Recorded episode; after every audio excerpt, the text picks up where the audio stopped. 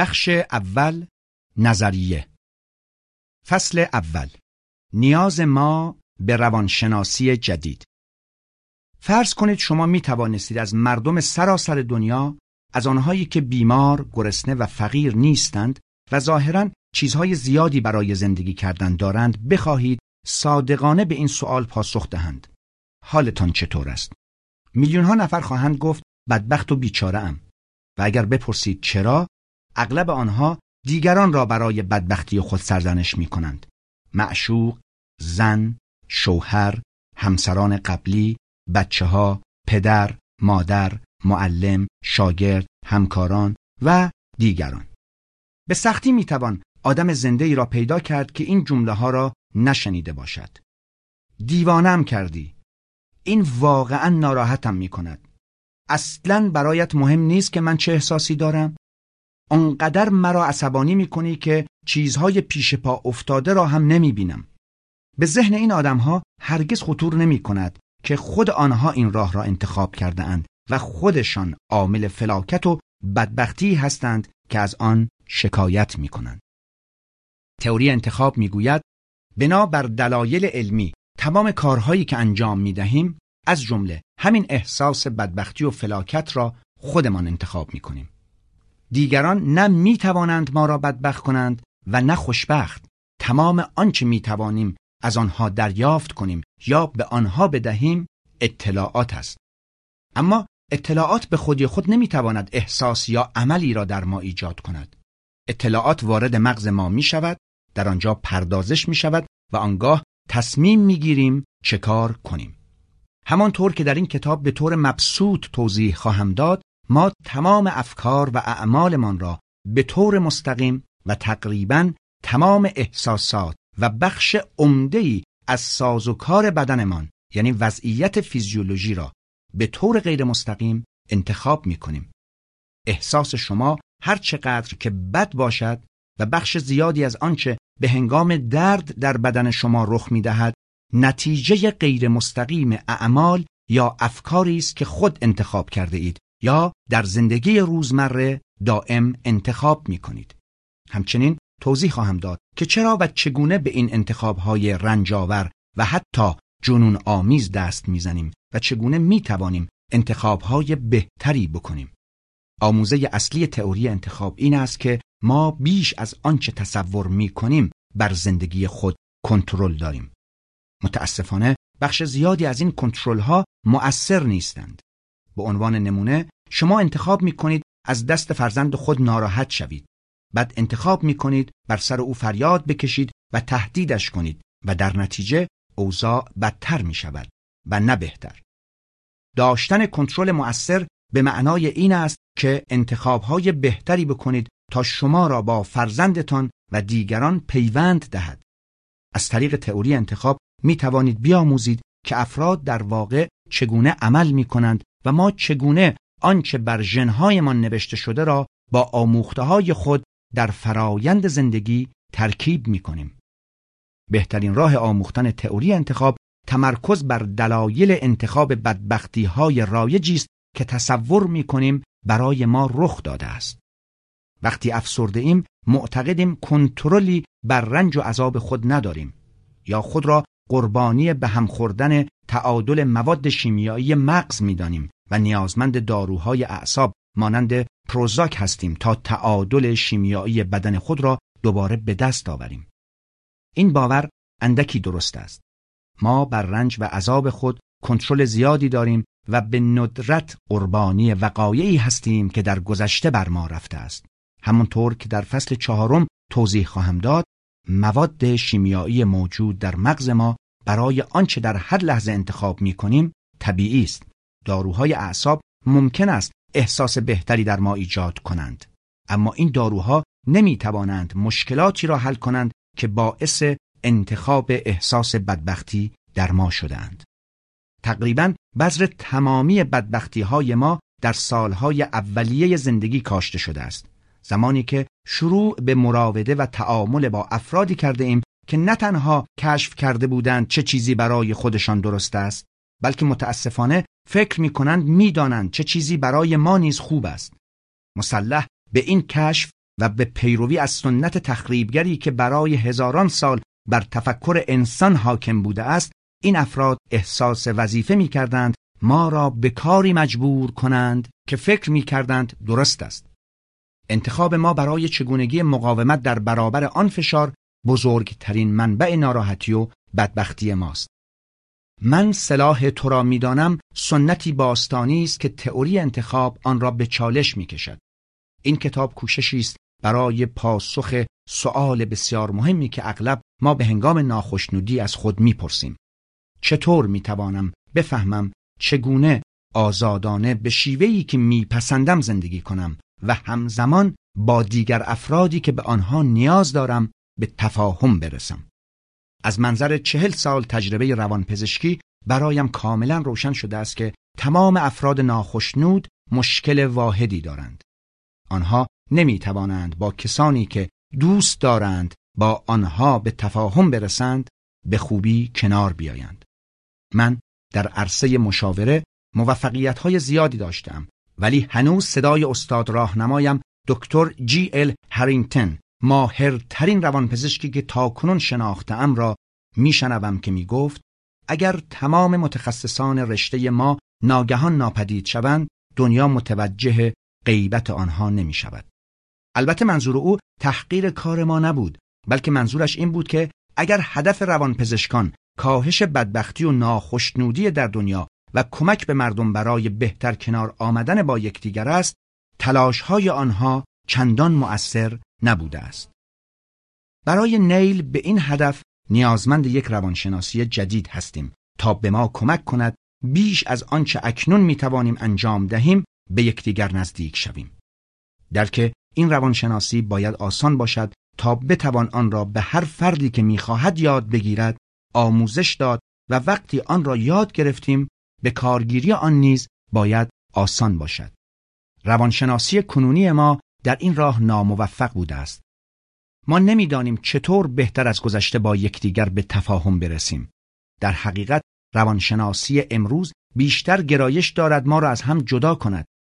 به عنوان نمونه در حوزه ازدواج به طور کاملا روشنی به کارگیری روانشناسی سنتی با شکست روبرو شده است.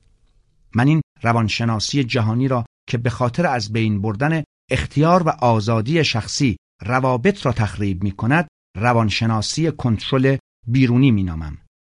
کنترل می تواند به نرمی نگاهی حاکی از عدم تأیید یا به شدت تهدید به قتل باشد. هرچه که باشد کنترل بیرونی تلاشی است برای مجبور ساختن ما در اقدام به کاری که شاید مایل به انجام آن نیستیم عملی که در آخر این باور را در ما ایجاد می کند که دیگران واقعا می توانند وادارمان کنند به شکل خاصی رفتار یا احساس کنیم. این باور آزادی و اختیار شخصی مورد نیاز ما را سلب می کند فرضیه عملیاتی که روانشناسی کنترل بیرونی در جهان به کار می‌گیرد این است. افرادی را که کار خطایی انجام می‌دهند تنبیه کنید آنگاه آنها کاری را انجام خواهند داد که ما می‌گوییم درست است. سپس به آنها پاداش دهید یا تشویقشان کنید و آنها به انجام کاری که ما می‌خواهیم ادامه خواهند داد. این چارچوب ذهنی بر اندیشه اکثر مردم روی کره زمین حاکم است. دلیل شیوع این روانشناسی این است که در دست دارندگان قدرت یعنی کارگزاران دولت، والدین، معلمان، مدیران، رهبران مذهبی و دیگر کسانی که درست و نادرست را تعیین می کنند به طور کامل از این طرز تفکر حمایت می کنند و آدمهای تحت کنترل این افراد کنترل ناچیزی بر زندگی خود دارند و با تن دادن به کنترل این افراد قدرتمند احساس امنیت می کنند. باعث تأسف است که تقریبا هیچ فردی متوجه این نکته نیست که روانشناسی کنترل کننده اجبارگر و زورگرا موجب ناخشنودی گسترده است که با وجود سعی و کوشش زیاد هنوز نتوانسته ایم آن را کاهش دهیم. این ناخشنودی همچنان ادامه دارد نه به خاطر آنکه درباره اش فکر کرده و به این نتیجه رسیده ایم که کنترل کردن دیگران بهترین راه است بلکه به این دلیل که وقتی افراد کاری را که ما می‌خواهیم انجام نمی‌دهند اولین چیزی که به نظر ما میآید توسل به زور و اجبار است. این روانشناسی نیاکان ماست. روانشناسی پدران و پدر بزرگان مادران و مادر بزرگان معلمان و رهبران ما و تقریبا تمام کسانی که آنها را می‌شناسیم یا با آنها آشنایی داریم. اعمال زور برای به کرسی نشاندن حرف خودمان در زندگی سابقی چندان طولانی دارد که آن را بدیهی میپنداریم و بدون فکر کردن آن را به کار می‌گیریم. نه برایمان مهم است که بدانیم این شیوه رفتار از کجا آمده است و نه به اعتبار و درستی آن شک می‌کنیم. اگر کنترل بیرونی منشأ این همه مصیبت و ناخشنودی است پس چرا تقریبا همه مردم حتی زعفایی که به شدت از آن رنج می‌برند آن را انتخاب می‌کنند پاسخ ساده است چون مؤثر است و جواب می‌دهد کنترل بیرونی برای افراد قدرتمند مؤثر است چون بیشتر اوقات خواسته هایشان را به دست می آورند. برای ضعیفان نیز مؤثر است چون تأثیرش را بر روی خود می بینند و امیدوارند روزی آن را بر روی فرد دیگری به کار گیرند. کسانی که در رده پایین منزلت اجتماعی هستند بیشتر به افراد بالادست خود نگاه می کنند تا پایین دست و از این مهمتر آنکه افراد ضعیف به این دلیل کنترل بیرونی را میپذیرند که هرچه ناخشنودتر میگردند بیشتر متقاعد می‌شوند انتخاب دیگری ندارند و بعدها به درستی به این باور می‌رسند که در صورت مقاومت اوضاع بدتر می شود. بنابراین اکثر مردم به نوعی کارهایی انجام می دهند که مایل به انجام آن نیستند. به عنوان مثال زنان زیادی به زندگی مشترک خود که پر از بدرفتاری است ادامه می دهند چرا که فکر می کنند اگر طلاق بگیرند اوضاع بدتر می شود. آنها می ترسند بچه هایشان را از آنها بگیرند و به تنهایی قادر به تأمین زندگی خود نباشند و شاید مورد سوء استفاده قرار گیرند یا زندگیشان به خطر افتد. بسیاری از آنها با این امید ادامه می دهند که اگر صبر کنند اوضاع بهتر می شود. اما موضوع این کتاب فرای این پرسش است که چرا افراد در چنین شرایطی میمانند و کنترل بیرونی را تحمل می کنند. موضوع این کتاب درباره این واقعیت است که باور به کنترل بیرونی و به کارگیری آن به همه افراد اعم از کنترل کننده و کنترل شونده آسیب میرساند. به عنوان مثال شوهری که با زنش بدرفتاری می کند هم رنج می‌برد. شاید نه به اندازه زن و اعضای خانوادهش. اما او نیز قربانی روانشناسی کنترل بیرونی است و با انتخاب آنچه انجام می‌دهد فرصت شاد زیستن و خوشبختی را از دست می‌دهد. این روانشناسی چنان گسترش یافته که تمام جنبه های زندگی ما را فرا گرفته است و شادمانی، سلامت، زندگی زناشویی، خانواده، توانایی آموختن و تمایل به کار با کیفیت را تخریب می کند. کنترل بیرونی علت بسیاری از خشونتها، جرایم، اعتیادها و روابط جنسی بدون عشق در جامعه ماست. تمام مطالب این کتاب درباره این معضل انسانی است و اینکه چگونه با آموختن مذرات کنترل بیرونی می‌توان آن را کاهش داد و چگونه می‌توان یک تئوری جدید مبتنی بر روابط انسانی را جایگزین آن کرد. تئوری انتخاب یک روانشناسی کنترل درونی است و توضیح می دهد چرا و چگونه دست به انتخابهایی می‌زنیم که مسیر زندگی ما را تعیین می کند. تئوری انتخاب به دنبال تغییر کامل آنچه عرف رایج نامیده می شود به چیزی است که امیدوارم روزی عرف رایج نوین نامیده شود. این تغییر ساده نیست و زمانی رخ می دهد که اشکالات کنترل بیرونی را خوب بفهمیم و دلایل محکمی برای جایگزین کردن آن با تئوری انتخاب در هنگام مراوده با اطرافیان داشته باشیم. در حالی که برای این هدف تلاش می کنیم به طور پیوسته از خود خواهیم پرسید کاری که الان می خواهم انجام دهم من را به این فرد نزدیکتر می کند یا بین ما فاصله می اندازد. چگونگی استفاده از این سؤال اساسی و پیامدهای احتمالی آن روح و جان کلام این کتاب است. من در این کتاب روانشناسی مسلط در دنیا را زیر سوال بردم و ادعایی هم ندارم که آن را کار ساده ای بدانم. برای پی بردن به وجود این روانشناسی و آسیب هایی که به زندگی ما وارد می کند باید نگاه دوباره به فلاکت و ناخشنودی هایی بیاندازیم که می کشیم. زیرا ما حتی در زمانی که می بینیم عرف رایج و برداشت مرسوم مؤثر نیست باز هم طبق عادت به آن اقتدا می کنیم. فرض کنید با استفاده از این یگان روانشناسی موجود پسرتان را به خاطر انجام ندادن تکالیف درسیش تنبیه می کنید و اجازه نمی دهید در تعطیلات آخر هفته بیرون برود. اما او با اینکه در خانه میماند تکالیفش را انجام نمی دهد و اوضاع پیچیده تر می شود. اکنون شما با یک نوجوان دلخور و ناراحت روبرو هستید که در دو روز آخر هفته در منزل بیقراری می کند و شما پس از گذشت یک ماه از خود می‌پرسید چرا این کار را مدام تکرار می کنم؟ شاید راه بهتری هم باشد. رسیدن به چنین درکی به زمان نیاز دارد. چرا که تنبیه کردن پسر شما جزئی از عرف رایج و فهم عادی شما شده است. به طوری که نمی‌دانید تنبیه کردن یک انتخاب است. بلکه احساس می کنید عملی درست و بجاست.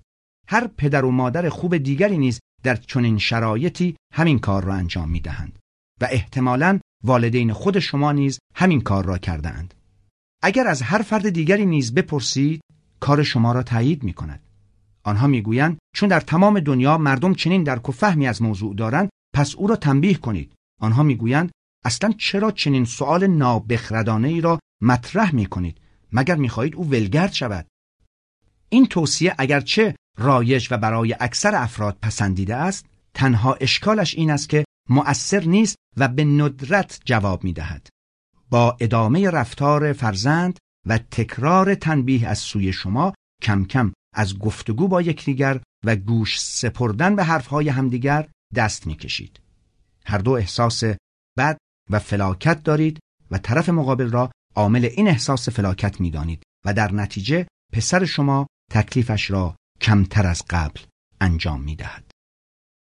برای بسیاری از مردم هنوز فکر کنار گذاشتن عرف رایج به ویژه در برخورد با فرزندان یک اندیشه جدید و چالشگر است. با به کارگیری این اندیشه می‌خواهید کمتر احساس فلاکت و درماندگی کنید. مطالعه این کتاب به شما نشان خواهد داد کنترل شدن و کنترل کردن به احساس شادی و سعادت شما لطمه می‌زند. در فرایند مطالعه این کتاب تئوری انتخاب را در برخی موقعیت ها خواهید آزمود موقعیت هایی که در آن کنترل کردن مؤثر نبوده است اگر تئوری انتخاب کارآمدتر باشد که تجربه 20 ساله من این را نشان می دهد آنگاه شما فرایند دشوار رها کردن کنترل بیرونی و جایگزین کردن تئوری انتخاب را آغاز می کنید. اگر تمام روانشناسی ها حتی روانشناسی های کلاسیک مبتنی بر عرف رایج به روابط لطمه می‌زنند لازم است آنها را کنار بگذاریم برای متقاعد کردن شما در خصوص لزوم کنار گذاشتن روانشناسی کنترل بیرونی منحنی ساده‌ای برای شما ترسیم می کنم که دو نوع پیشرفت بشر را با هم مقایسه می کند.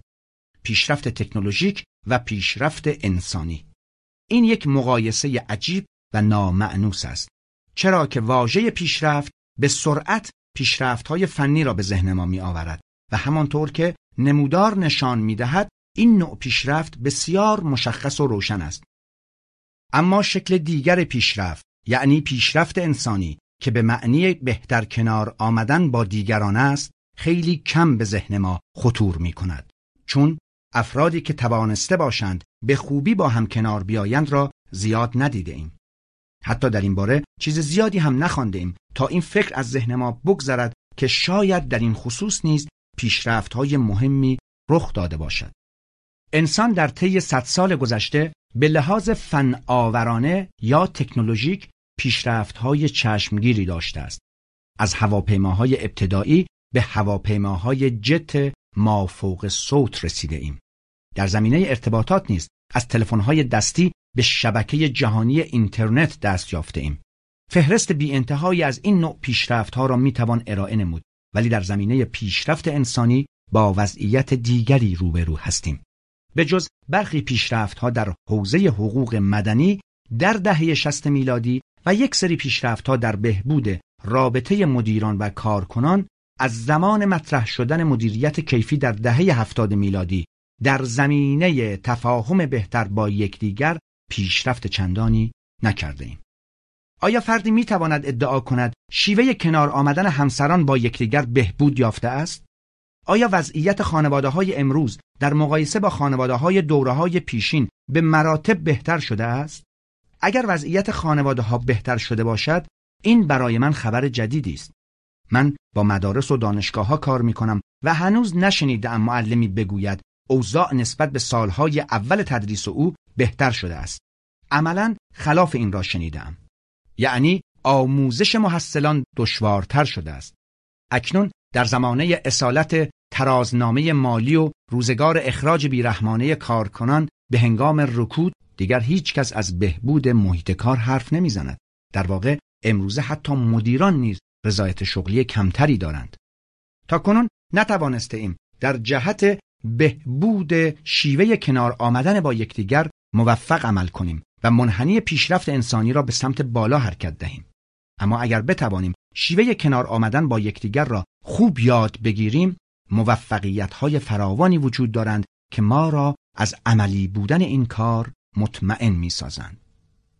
گاهی جسته و گریخته با مدارس جالبی برخورد می کنیم که در آنجا دانش آموزان و معلمان به هم مهر میورزند و همگی یاد می‌گیرند و خوشنودند.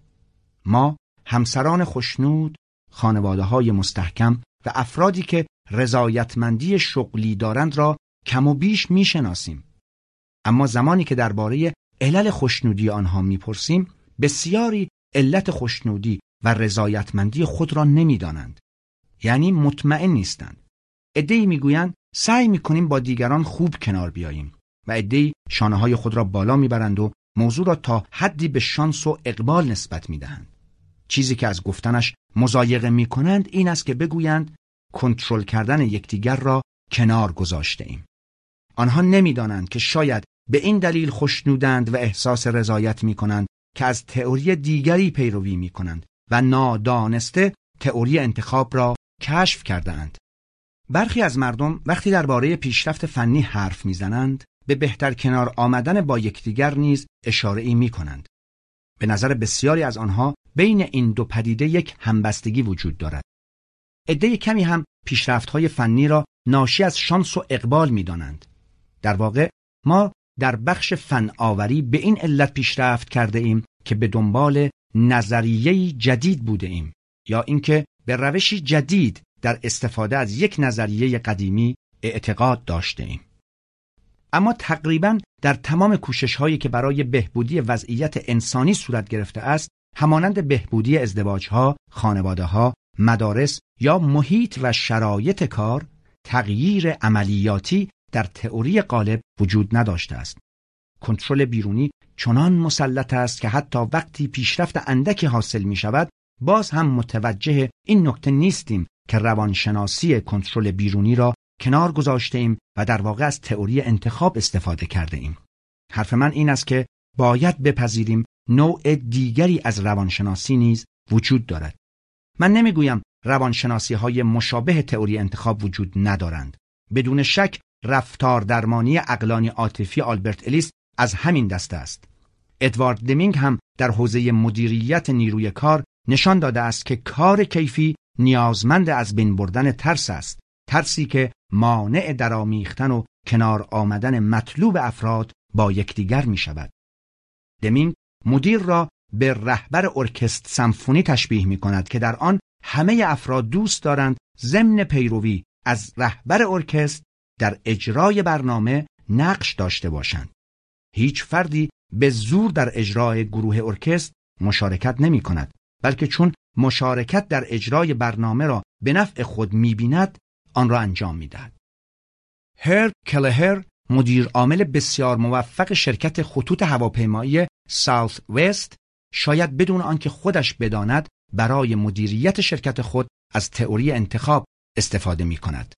او در کتاب اخیرش با عنوان راهنمای غیر معمول خطوط هوایی ساوت وست برای دستیابی به موفقیت شخصی و حرفه‌ای درباره رهبری چنین می‌گوید رهبری یعنی افراد را از طریق ارائه نمونه عملی و انگیزش برای رسیدن به یک هدف مشترک ارزشمند دور هم جمع و کاری کنیم تا با خوشنودی با یکدیگر کنار بیایند.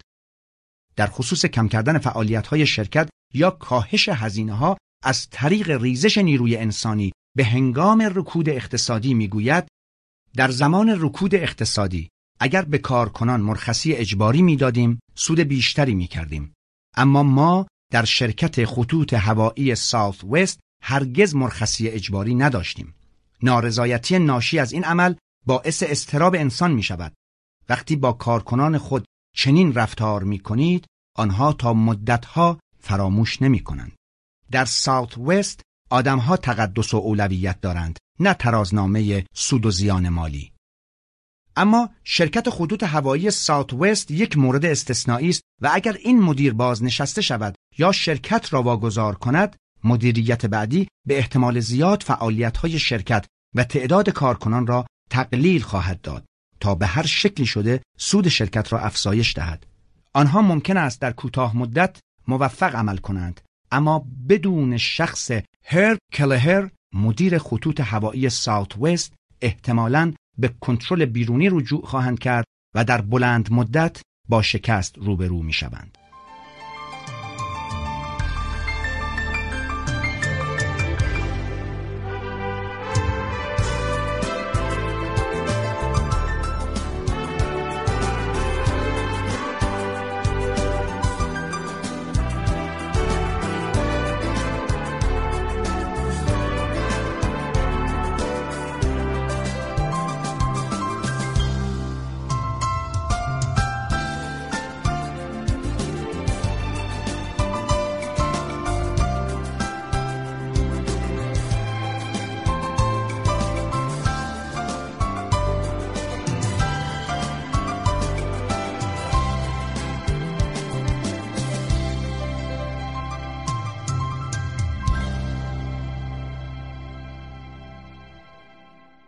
عامل دیگری که اجازه نمی دهد به عمق احساس فلاکت و بدبختی فکر کنیم این است که بسیاری از ما تحت تأثیر عرف رایج و فهم متعارف فکر می کنیم احساس فلاکت به طور عمده از فقر، تنبلی یا شیوه برخورد قدرتمندان با زیردستان ناشی می شود.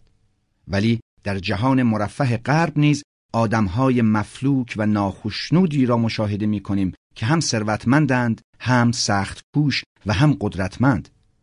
تجربه من نشان می دهد نرخ طلاق در میان دانشگاهیان موفق خیلی زیاد است. متخصصان موفق و مدیران تجاری سطح بالا نیز از این لحاظ تفاوت چندانی با آنها ندارند. هرچند ممکن است ارتباط والدین و فرزندان در خانواده های فقیر و کم درآمد نامناسب باشد ولی به طور مسلم به این گروه محدود نمی شود. تعداد دانش آموزانی که برای یادگیری تلاش نمی کنند در مناطق فقیرنشین بیشترند ولی علت عمدهش شیوه کنار آمدن معلمان و نوع مراوده آنها با دانش آموزان است تا فقر و کمپولی انگیزه یادگیری فرزندان خانواده های مرفهی که تحصیل دلیل اصلی رفاه خانواده بوده است معمولا بیشتر از انگیزه یادگیری دانش آموزانی است که تحصیل برایشان فایده ای نداشته است. معلمان به این انگیزه توجه می نمایند و برای هماهنگی و کنار آمدن با دانش آموزان مرفه تلاش بیشتری می کنند و کوشش آنها به نوبه خود باعث می شود این دانش آموزان بیشتر یاد بگیرند. ولی اگر معلمان با تئوری انتخاب آشنا باشند و بدانند این تئوری تا چه اندازه در خصوص خانواده و ازدواج مفید و کارآمد است آنها نیست به این تئوری روی می آورند تا به کمک آن با دانش آموزی که به ظاهر انگیزه ندارد بهتر هماهنگ شوند و بهتر کنار بیایند. چنین تلاشی از سوی معلم می تواند بی تفاوتی خانواده نسبت به تحصیل فرزند را جبران و دانش آموز بی انگیزه را به یادگیری بیشتر ترغیب کند. در فصل دهم در زمینه آموزش و پرورش در خصوص چگونگی بکارگیری تئوری انتخاب در مدرسه اقلیت‌های قومی توضیح خواهم داد. جایی که من و همسرم برای یک سال در آنجا فعالیت کردیم. این حوزه برای من آشناست. این برداشت رایج که دانش آموزان فقیر یا وابسته به گروه های اقلیت نمی توانند یا نمی خواهند یاد بگیرند نادرست است. البته ممکن است وقتی با معلمان خود هماهنگ شوند و کنار بیایند نیز کندتر یاد بگیرند چون دیرتر شروع کردند اما در نهایت همانند دانش آموزان دیگر یاد می‌گیرند. ارائه کار با کیفیت بالا و مؤثر در هر سازمانی در گرو هماهنگی و کنار آمدن خوب کارکنان با مدیران است.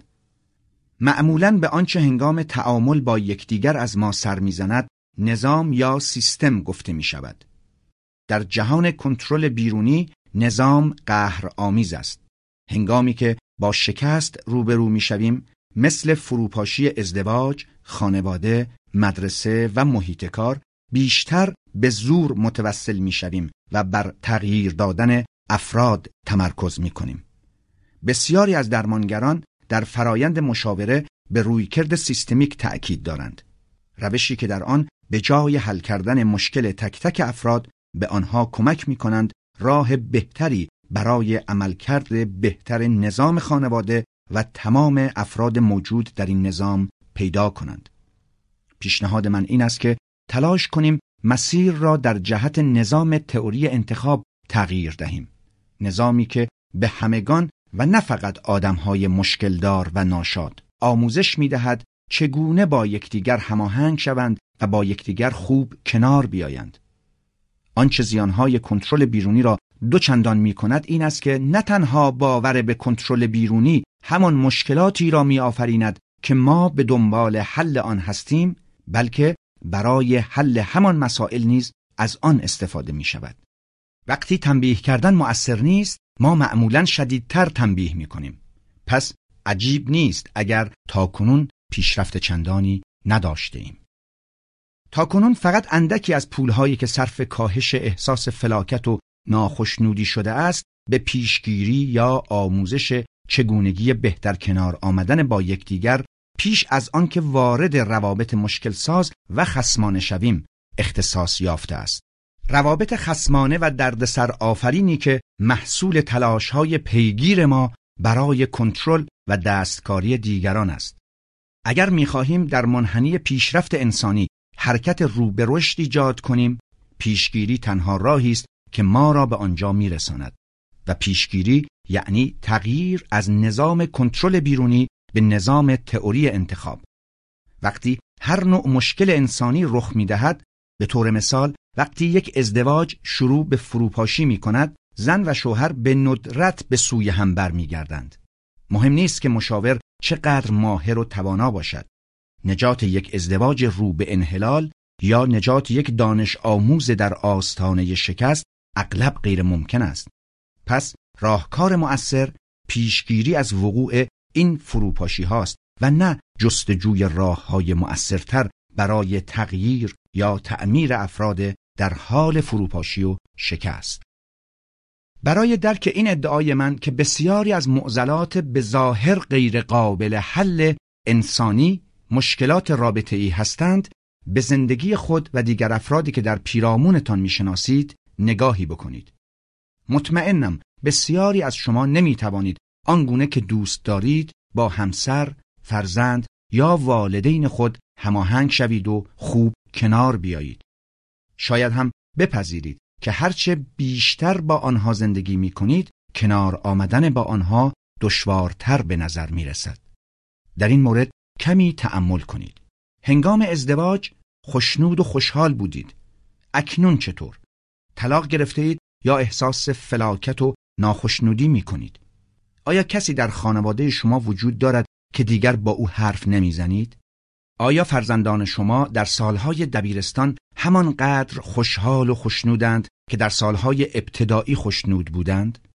آیا هنوز از شغل خود لذت می‌برید؟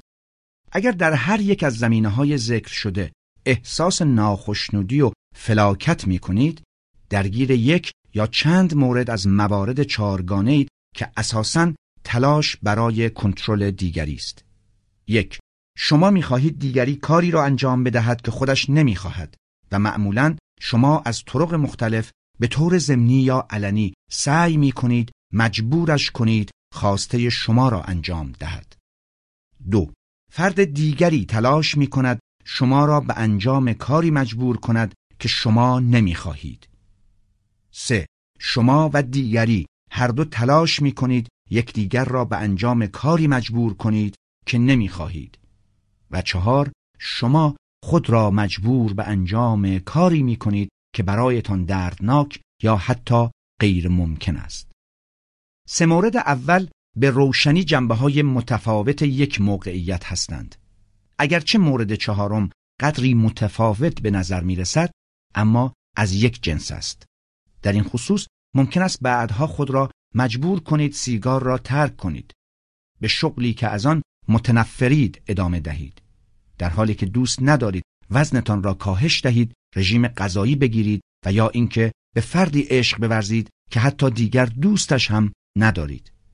در سه مورد اول می توانید زنی باشید که از همسر خود شکایت کرده که چرا در امور مربوط به فرزندان کمکش نمی کند یا شوهری باشید که به زنش قر می‌زند شغلش باعث شده وقت کافی نداشته باشد یا هر دو به هم قر بزنید و از هم شکایت کنید.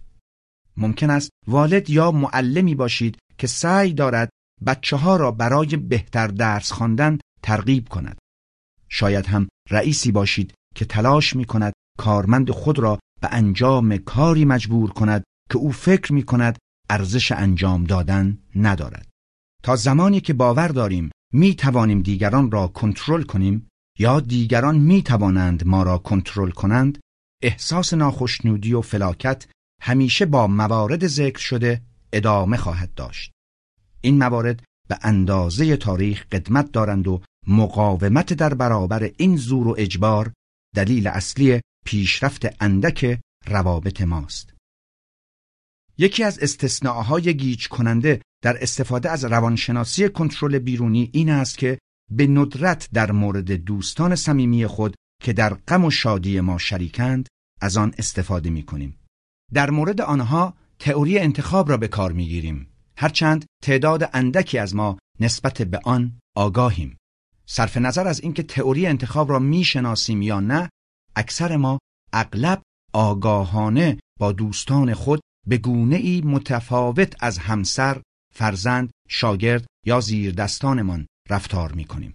ما به این تشخیص رسیده ایم که دوستان خوب پایدارترین منبع خوشنودی دائمی ما هستند.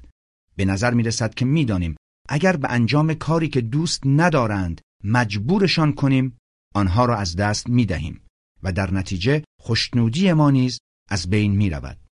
به نظر من خودداری از مجبور کردن یک دوست در حالی که تقریبا گرایش به مجبورسازی تمام افراد را داریم شاید معیار خوبی برای تعریف دوستی صمیمانه باشد ما اگر تئوری انتخاب را در مورد افراد تمرین می کردیم می توانستیم دوستی های بیشتری ایجاد کنیم و نگه داریم و آنگاه خوشنودی و شادمانی ما نیز به طور قابل توجهی افزایش می یافت. موضوع مهم دیگری که ممکن است در اینجا دخالت داشته باشد مالکیت است.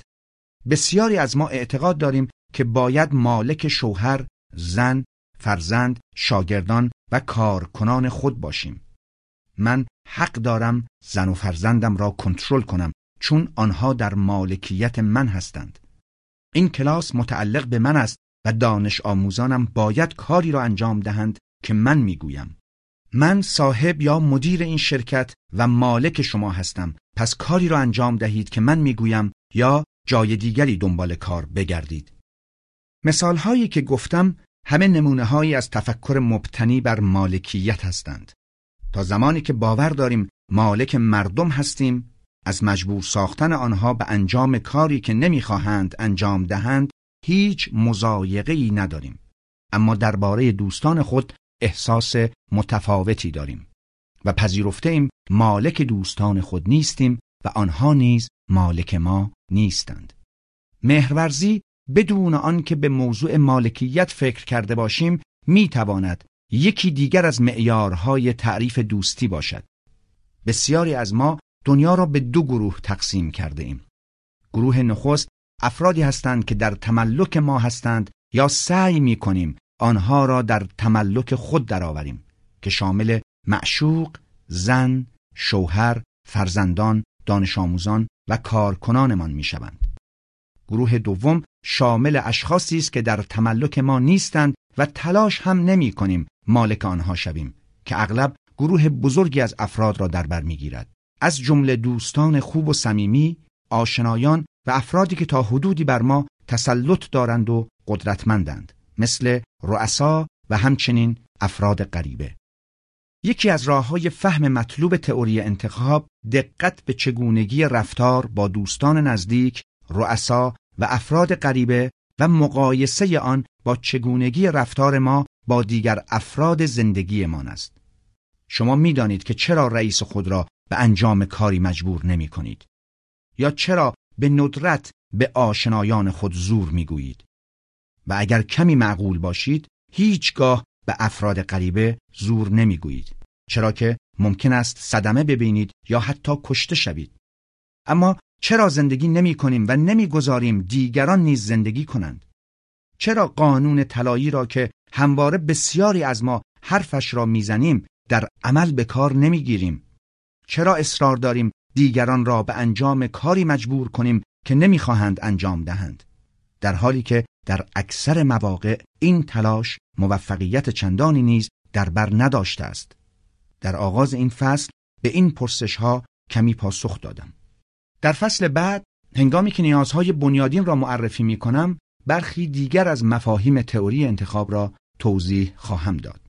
اما پیش از آن می‌خواهم سه باور روانشناسی کنترل بیرونی را به تفصیل توضیح دهم تا دریابید اکثر مردم چه نوع باوری دارند به سادگی خواهید دید که باور دوم و سوم است که بیشترین لطمه را به روابط انسانی ما وارد می کند.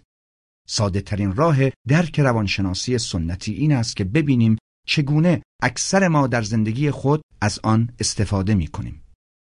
باور اول من به تلفنی که زنگ می‌زند جواب می دهم با شنیدن صدای زنگ منزل در را باز می کنم پشت چراغ قرمز توقف می کنم و کارهای بیشمار دیگری انجام می دهم چرا که من به هر نشانه ساده بیرونی پاسخ می دهم. باور دوم من می توانم دیگران را به انجام کاری وادار کنم که مایل نیستند و دیگران نیز می توانند فکر، عمل و احساس مرا تعیین کنند. باور سوم این حق و حتی وظیفه اخلاقی من است تا کسانی را که از فرامین و دستورات من پیروی نمی کنند تحقیر، تهدید یا تنبیه کنم و برای آنکه دستوراتم را انجام دهند اگر لازم بود آنها را تشویق نمایم و پاداش دهم. این سه باور رایج شالوده اصلی روانشناسی کنترل بیرونی است که اساساً تمام دنیا را تحت حاکمیت خود دارد. در باور اول صدای زنگ تلفن یا هر گونه علامت مکانیکی دیگر نقش کنترل بیرونی را ایفا می کند که اکثر مردم فکر می کنند باید به آن پاسخ دهند. در باور دوم که خود از باور اول منتج شده است، عامل کنترل همواره فرد دیگری مانند پدر و مادر است که به فرزندش می‌گوید چمنها را بزن یا معلمی که به دانش آموزش می‌گوید سر کلاس حرف نزن یا شوهری که به زنش می‌گوید از دستت دیوانه شدم. در باور سوم که از دو باور دیگر مخربتر است زن و شوهرها پدر و مادرها معلمین و رؤسا بر این باورند که حق دارند و حتی وظیفه اخلاقی آنهاست که کودکان یا بزرگسالانی را که از آنها پیروی نمی کنند تهدید، تنبیه یا تطمیع کنند. چون به صلاح خودشان است که به حرف آنها گوش دهند. اساس این باورها اینکه ما توسط عوامل بیرونی برانگیخته می‌شویم نادرست است. بسیاری معتقد بودند زمین صاف است تا اینکه فردی آمد و این عقیده را زیر سوال برد. باور اینکه تلفن را جواب می دهیم چون زنگ می‌زند نیز تا زمانی درست به نظر می رسد که شخصی بیاید و آن را زیر سوال ببرد به محض زیر سوال بردن هر یک از باورهای کنترل بیرونی به سرعت نادرست بودن آنچه تا کنون درست به نظر می رسیده روشن می شود. به عنوان مثال چون تلفن زنگ می زند ما به آن پاسخ نمی دهیم بلکه چون می خواهیم به آن پاسخ بدهیم چنین می کنیم. اگرچه با شنیدن زنگ تلفن فوری به آن جواب می دهیم این ما هستیم که تصمیم می گیریم به آن جواب بدهیم و جواب دادن را انتخاب می کنیم. در غیر این صورت به آن جواب نمی دهیم. ممکن است بگویید اگر وقتی تلفن زنگ می‌زند جواب ندهم پس منظور از زنگ تلفن چیست به طور مسلم تا زمانی که تلفن زنگ نزند ما برای پاسخگویی گوشی را بر نمیداریم زنگ زدن تلفن هم حتما معنایی دارد ولی معنایش این نیست که شما مجبورید به آن جواب دهید زنگ تلفن به شما اطلاعات می دهد. به شما می گوید فردی از بیرون می خواهد با فردی در این مکان ارتباط برقرار کند. صدای زنگ تلفن و هر چیز دیگری که ما از دنیای بیرون دریافت می کنیم و حتی اطلاعاتی که از بدنمان دریافت می کنیم صرفاً اطلاعاتند ولی اطلاعات به معنی کنترل نیست از دیدگاه تئوری انتخاب محرک ها به این معنا که بتوانند به طور دائم انسانی را کنترل کنند تا رفتار خاصی را انتخاب کند وجود ندارند. از آنجا که اطلاعات نمی توانند ما را به انجام کاری وادارند ما می توانیم انتخاب کنیم اطلاعات را نادیده بگیریم یا آنگونه که صلاح می‌دانیم به آنها پاسخ دهیم. ما همانند ماشین طراحی نشده ایم تا به شیوه خاصی به محرکات بیرونی پاسخ دهیم. زمانی که کاری را آنگونه که به ما گفته شده است انجام می دهیم به این دلیل است که بر اساس اطلاعاتی که در آن لحظه داریم نحوه عمل را خود ما انتخاب می کنیم. در مورد تلفن هم اگر نخواهیم جواب بدهیم می‌گذاریم همچنان تلفن زنگ بزند یا اینکه ماشین پاسخگو پاسخ بدهد یا اصلا دو شاخه را از پریز تلفن می‌کشیم یا از فرد دیگری می‌خواهیم به آن جواب بدهد هر رفتاری که انتخاب می کنیم در مغز ما خلق می شود. از دیدگاه تئوری انتخاب ما نیز همانند دیگر موجودات زنده از درون برانگیخته می شویم. ممکن است بپرسید چه فرقی دارد که به تلفن پاسخ دهم یا کار دیگری انجام بدهم. در هر حال من آن کار را انجام دادم. برای اطلاعات ساده مکانیکی مانند زنگ تلفن یا چراغ قرمز راهنمایی زیاد فرقی ندارد. اما زمانی که از باور اول به باور پیچیده تر دوم می رویم یعنی تلاش به مجبور ساختن فردی به انجام کاری که خودش دوست ندارد انجام بدهد یا این باور که فرد دیگری می تواند رفتار ما را کنترل کند آنگاه به تدریج تفاوت عمده بین کنترل بیرونی و تئوری انتخاب را در میابیم. به عنوان مثال اگر من با تئوری انتخاب آشنا باشم شما نمی توانید با گفتن اینکه ای کاش خانه به زیبایی خانه من می داشتید به من احساس گناه بدهید.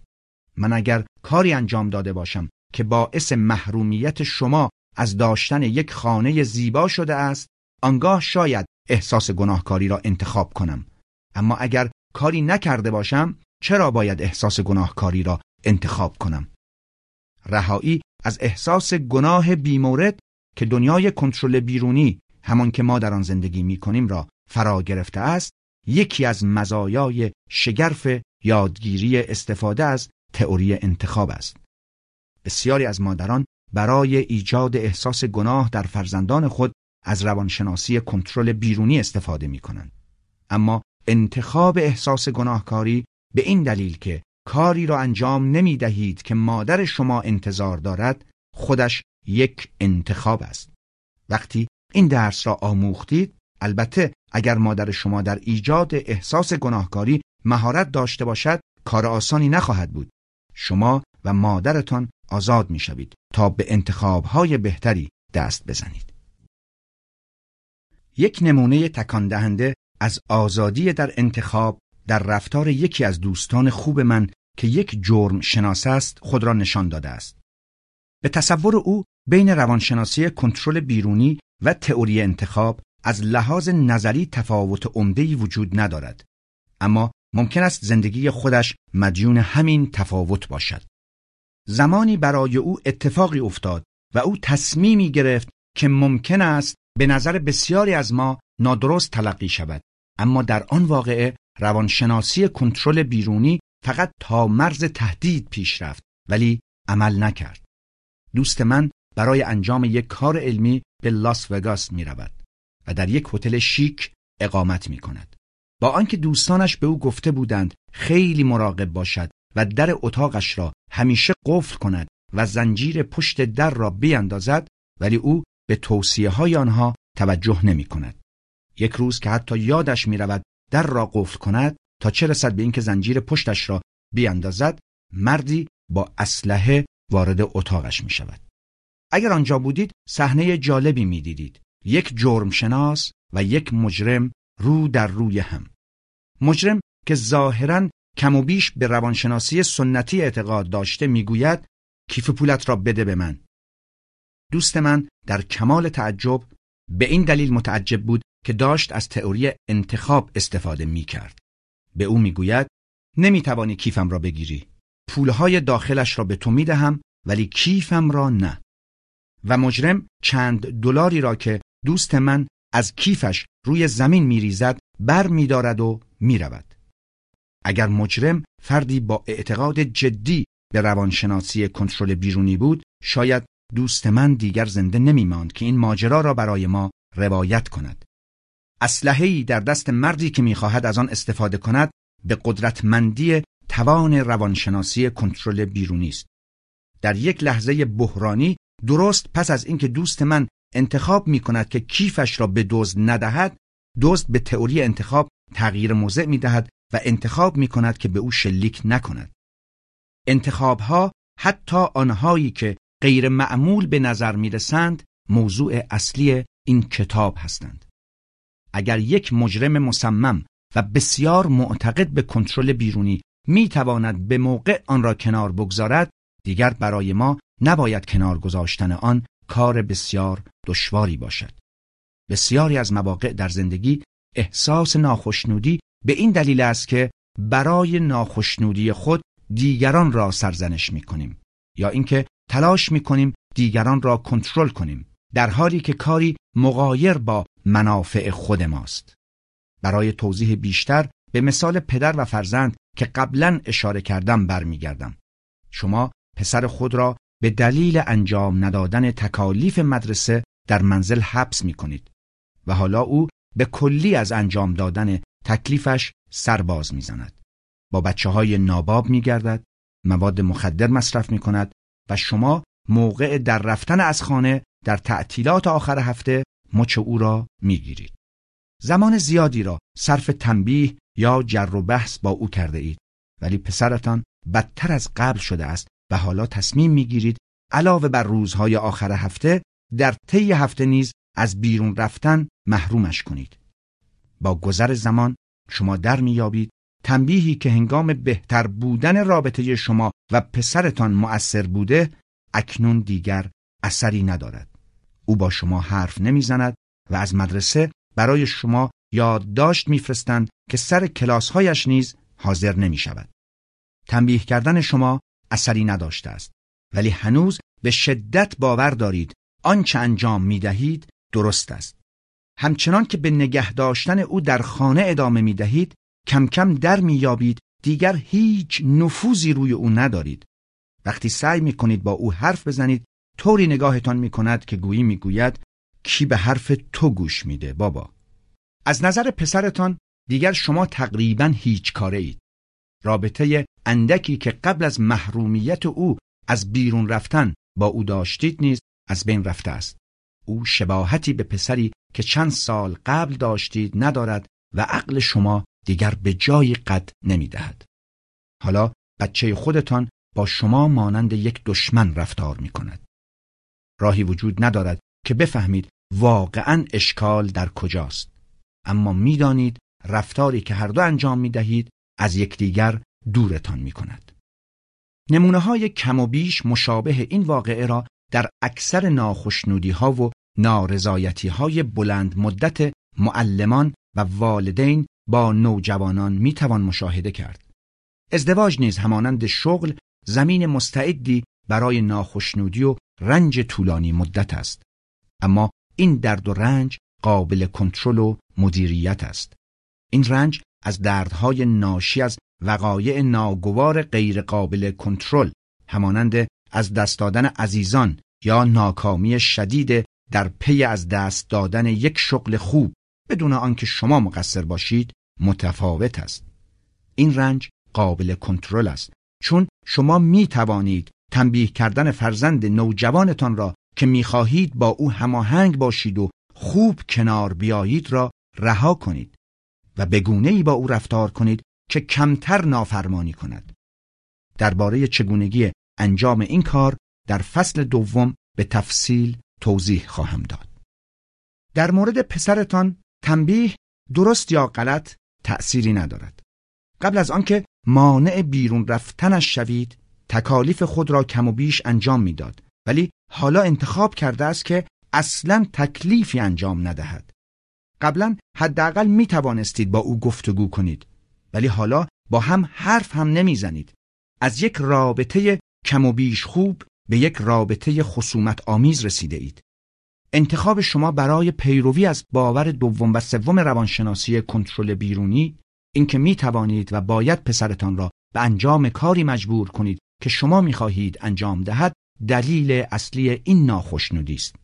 اگر بتوانید کنترل کردن او را متوقف کنید حتی در دنیایی که بر پایه کنترل بیرونی بنا شده است باز هم می توانید از مشارکت فعال خود در ایجاد احساس ناخشنودی در خود و تمام کسانی که کنترل بیرونی را روی آنها اعمال می کنید دست بردارید.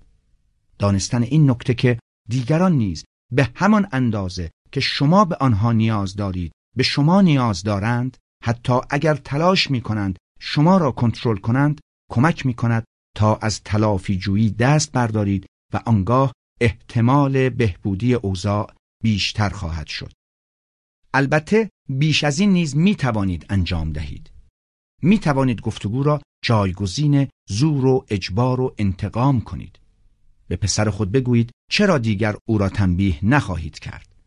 بگویید رابطه شما مهمتر از تکالیف مدرسه است و شما دوست دارید همانند گذشته با او کارهای مفرح و لذت بخش انجام دهید و به دنبال چیزی بیشتر از به کرسی نشاندن حرف خود هستید. به زور متوسل شدن در اساس بیفایده است. اگر شما و او مثل سابق به هم نزدیک شوید احتمال اینکه تکالیف مدرسه و هر کار دیگری را که بخواهید انجام دهد بسیار بیشتر از زمانی است که به دور شدن از یکدیگر ادامه می دهید. لازم است این نکته را بدانیم که اگر هر کسی را برای مدت طولانی تحت فشار و زور قرار دهیم به جایی خواهیم رسید که دیگر بازگشتی وجود ندارد. ممکن است هرگز دوباره صمیمیتی بین ما ایجاد نشود. به دلیل عدم وجود این نزدیکی و صمیمیت برخی از کودکان از رابطه صرف نظر می کنند و بقیه عمر به گونه ای تخریبگر به جستجوی لذت می روند. برای ایجاد و نگهداری روابط انسانی مورد نیازمان باید از انتخاب زور، اجبار، تحمیل، تنبیه، پاداش، کنترل، ریاست، تحریک احساسات، انتقاد، سرزنش، شکایت، قرقر، اذیت و آزار، مقایسه یا درجه بندی و رتبه بندی و قهر و کنارگیری دست برداریم. باید به جای این رفتارهای تخریبگر رفتارهای مهرورزی که عبارتند از گوش دادن، حمایت، مذاکره، تشویق و دلگرمی، عشق، دوستی، اعتماد، پذیرش، گشادرویی و احترام گذاردن را جایگزین کنیم. این واژگان تفاوت بین روانشناسی کنترل بیرونی و تئوری انتخاب را نشان می دهد.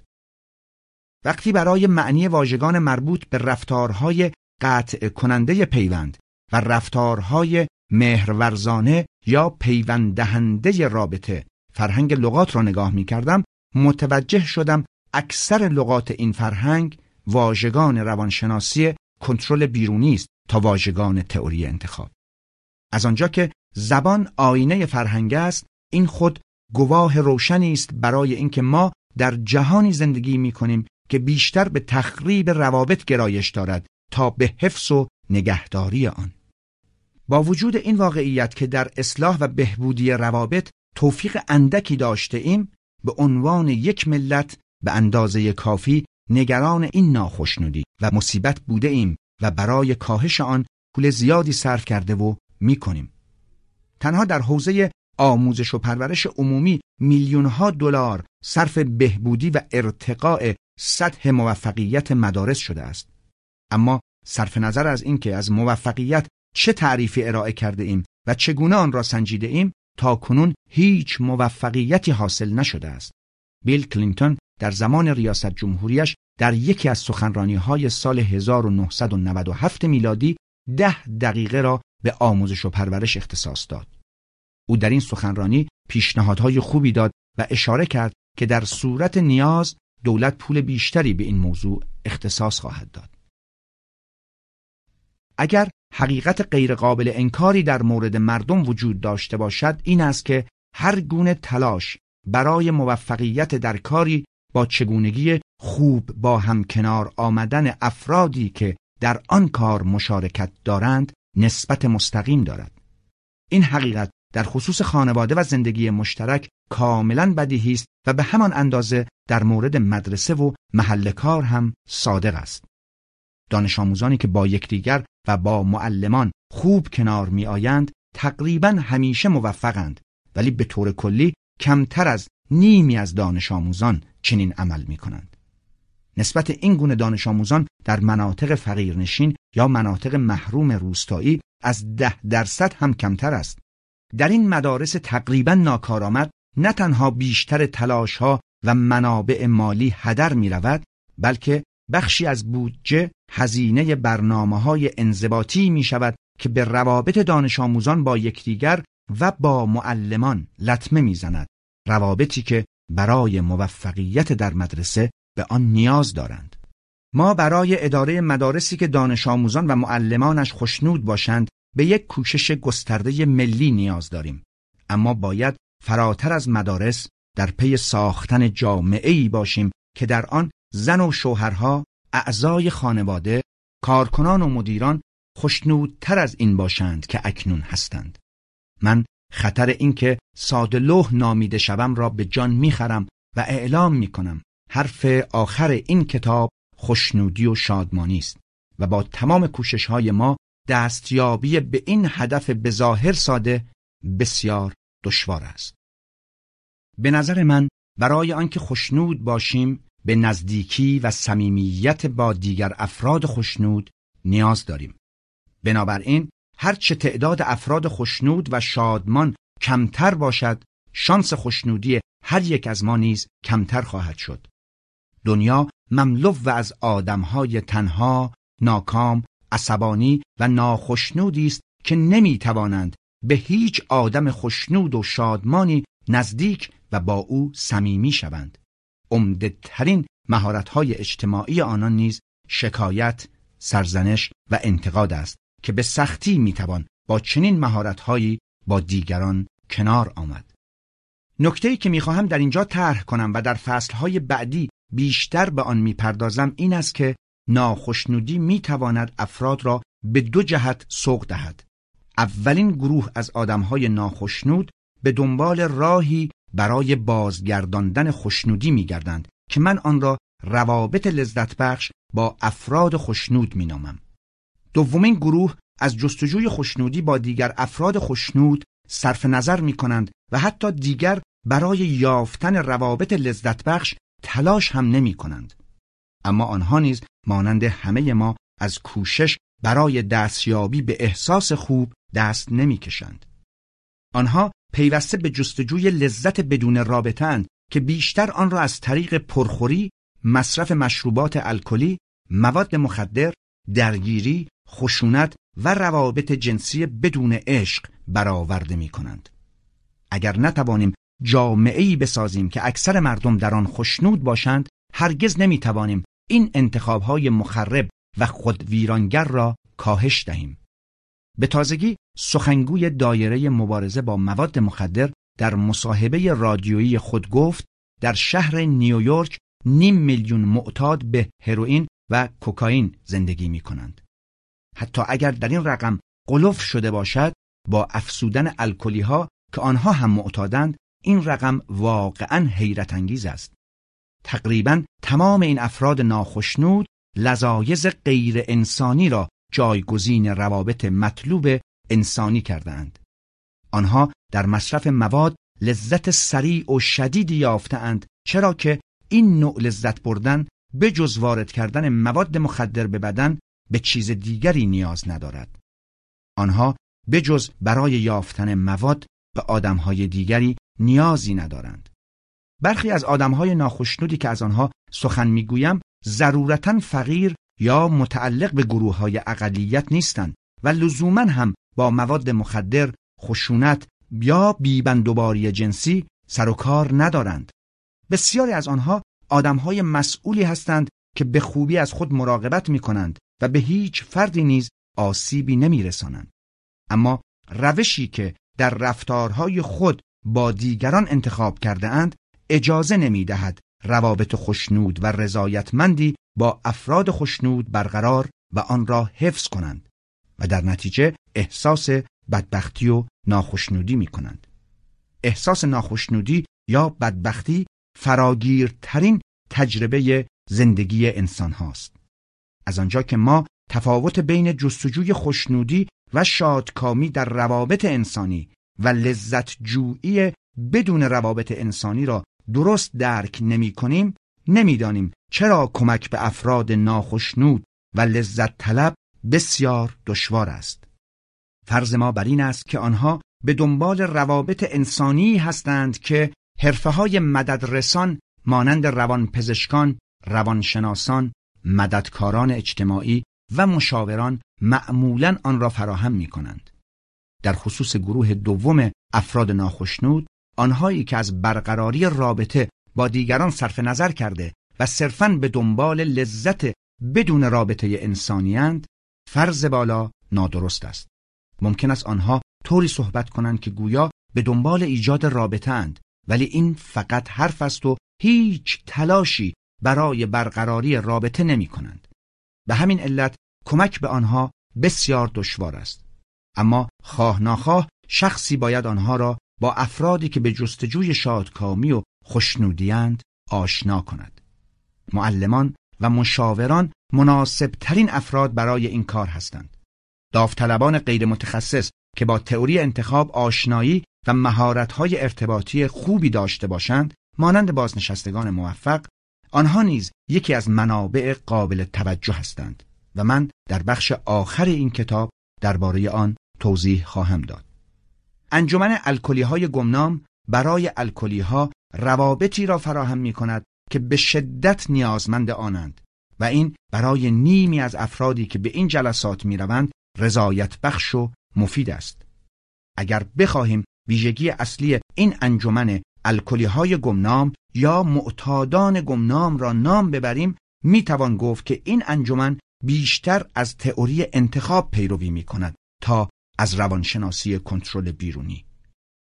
میزان موفقیت ما اعم از متخصص و غیر متخصص در برخورد با گروه لذت طلب صرف نظر از نوع رفتارشان زمانی بیشتر می شود که بفهمیم چیزی که آنها کمبود دارند رابطه انسانی است ولی برای ایجاد رابطه موفق با آنها باید بسیار مراقب باشیم که هیچ تلاشی برای کنترل کردن آنها نکنیم استفاده از کنترل بیرونی خود آنها با دیگران و دیگران با آنها آنان را به اینجا کشانده است و چیز دیگری که به نظر سودمند و مؤثر می آید آموزش تئوری انتخاب به آنان است که می تواند آنچه بر سر خود می آورند را برایشان توضیح دهد. آموزش تئوری انتخاب می تواند بخشی از هر برنامه بازپروری و توانبخشی باشد. چرا که در این برنامه ها معمولا تعداد زیادی از این گونه افراد حضور دارند.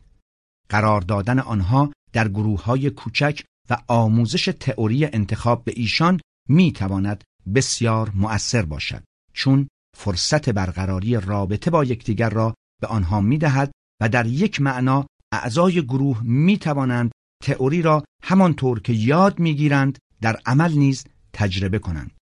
همانطور که در فصل بعدی توضیح خواهم داد ما به یکدیگر نیازمندیم و ریشه این نیاز در ژنهای ماست.